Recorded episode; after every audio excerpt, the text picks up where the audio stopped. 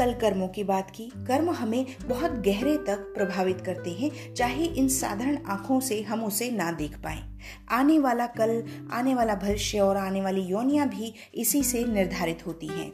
जैसे आप बहुत सारे क्रीचर्स देखते हैं, आप अपनी गली में घूमता हुआ डॉग देखते हैं, आप सोचते हैं, अरे, कितना निरीह है, इसको भोजन नहीं मिलता। पर वो उसी का किसी जन्म का कर्म है, जिसके फलीभूत उसे योनि मिली है एक कुत्ते की। इसी प्रकार हमारे अपने कर्म आगे निर्धारित करेंगे हमारी योनिया। एक वो डॉग होता है जो एरोप्लेन में घूमता है, डॉग होने के बावजूद। यही है कर्मों का अंतर। शरीर तो दोनों ने एक ही पाया है, डॉग का। पर दोनों में बहुत अंतर है। इसी तरह हम भी मनुष्य तो बहुत सारे हैं, पर सभी में कुछ ना कुछ अंतर है जो हमारे अपने किसी जन्म के कर्मों का फल है। तो गुरुजन कहते हैं कि कर्मों का फल बड़ा आवश्यक होता है। चलिए इससे इससे जुड़ी एक कहानी शेयर करते हैं। एक बार एक बहुत बड़े संत साधना करने बैठे। उन्होंने सोचा, इतनी साधना इतनी साधना कर लूँ कि बस मुझे बहुत सारी सिद्धियाँ प्राप्त हो जाएँ। वो साधना करने वर्षों बैठे रहे और उन्होंने जब जब जब इत्यादि, यज्ञ इत्यादि करके वो एकदम एकदम पूरे हो गए तो वो खड़े हो गए। उन्होंने देखा कि अरे, मेरी तो पूरी पूजा समाप्त हो गई, पर फिर भी मेरे हाथ में कोई सिद्धि नहीं आई। कोई फल नहीं आया, वो बड़े निराश हुए। जैसे वो खड़े खड़े देख रहे थे, वैसे ही उनके पास से कोई बड़े गुरुजन गुजरते हैं। वो उनसे पूछते हैं कि, भाई, तुम क्या देख रहे हो? तो ये संत कहते हैं कि, मैं ये देख रहा हूँ कि मैंने इतनी इतनी साधना करी, पर मुझे कुछ नहीं मिला। तो वो गुरुजन कहते हैं अच्छा तो जरा अपने पीछे मुड़कर देखो। वो जैसे ही पीछे मुड़ते हैं तो क्या देखते हैं? देखते हैं कि बड़े बड़े पहाड़ बड़े बड़े पहाड़ जल रहे हैं। बहुत ज़्यादा आग लगी हुई है। तो वो कहते हैं, अरे, ये इतने पहाड़ जल रहे हैं। मैं तो यही साधना कर रहा था। तो गुरुजन कहते हैं कि ये, यही है तुम्हारी सिद्धि का फल। वो कहते हैं, ये सिद्धि का फल कैसे हुआ? वो गुरुजन कहते हैं कि देखो, ये तुम्हारे अपने कर्म हैं। जो तुम्हारी इस साधना से जल रहे हैं। यानी आगे आने वाले जितने जन्म थे जो तुम्हें कष्ट भोगना था, तुम्हारी इस साधना ने वो कष्ट समाप्त कर दिया। यही ईश्वर ने तुम्हें सिद्धि के रूप में दिया है।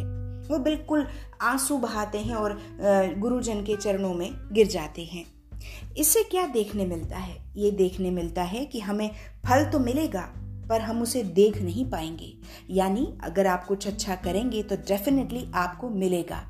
चाहे आपको इसका पता चले या ना चले। पर हाँ कोई सत्ता तो है जो ये सब देख रही है। और जो ये देख रही है, वो आपको हमेशा न्याय देगी। हमेशा जस्टिस होगा हम सभी के साथ। इसलिए हमेशा कर्मों का ध्यान रखें। गुरुजन कहते हैं कि कर्मों को करने के लिए छोटी सी दो तीन बातें और ध्यान रखें।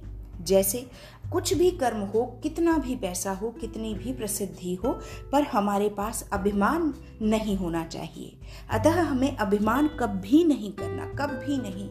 ये सर्वनाश की ओर ले जाता है, कभी अभिमान नहीं करना, क्योंकि हम भी क्रीचर ही हैं। दूसरी गुरुजन कहते हैं कि कभी भी किसी दूसरे से अनावश्यक तर्क में ना उलझें। कभी कोई तर्क में बड़ी बहस में उलझ गए और बस वो गर्मा गर्मी हो गई और एकदम गुस्से में आकर के कुछ भी कह दिया, वहाँ तक बात ना आए, अपना राम नाम जपते रहें, ज़्यादा तर्कों में ना पड़ें। बहुत ज़्यादा अत्यधिक किसी भी विषय में अगर पीड़ा है तो गुरुजन कहते हैं कि उसका एक ही हल है कि आप एक दिन में बहुत बहुत ज़्यादा कई कई बार ईश्वर को याद करना शुरू कर लें। जैसा हम बार पहले भी कई बार चर्चा करते आए हैं तो ये हमें ज़रूर करना है। ये छोटी छोटी सी ऐसे अभ्यास हैं जो प्रैक्टिस में अगर आ जाएँ तो इतना मुश्किल भी नहीं है। कोई बहुत बड़ा टारगेट थोड़े ना है कि हमें बस ये अचीव ही करना है। अरे, ये तो छोटी सी प्रैक्टिसेस हैं जो हम रोज चलते फिरते कर सकते हैं तो हम अपनी खुद की भलाई के लिए इतना तो कर ही सकते हैं और हमें करना भी चाहिए, क्योंकि कर्मा एग्जिस्ट इसलिए चलिए, आज की बात दोबारा कर्मा पर। अच्छी लगी ना स्टोरी हम फिर मिलते हैं किसी और एपिसोड में किसी अच्छे से विचार के साथ। तब तक के लिए आप सब बहुत खुश रहिए और हमेशा अपना ध्यान रखिए। Thank you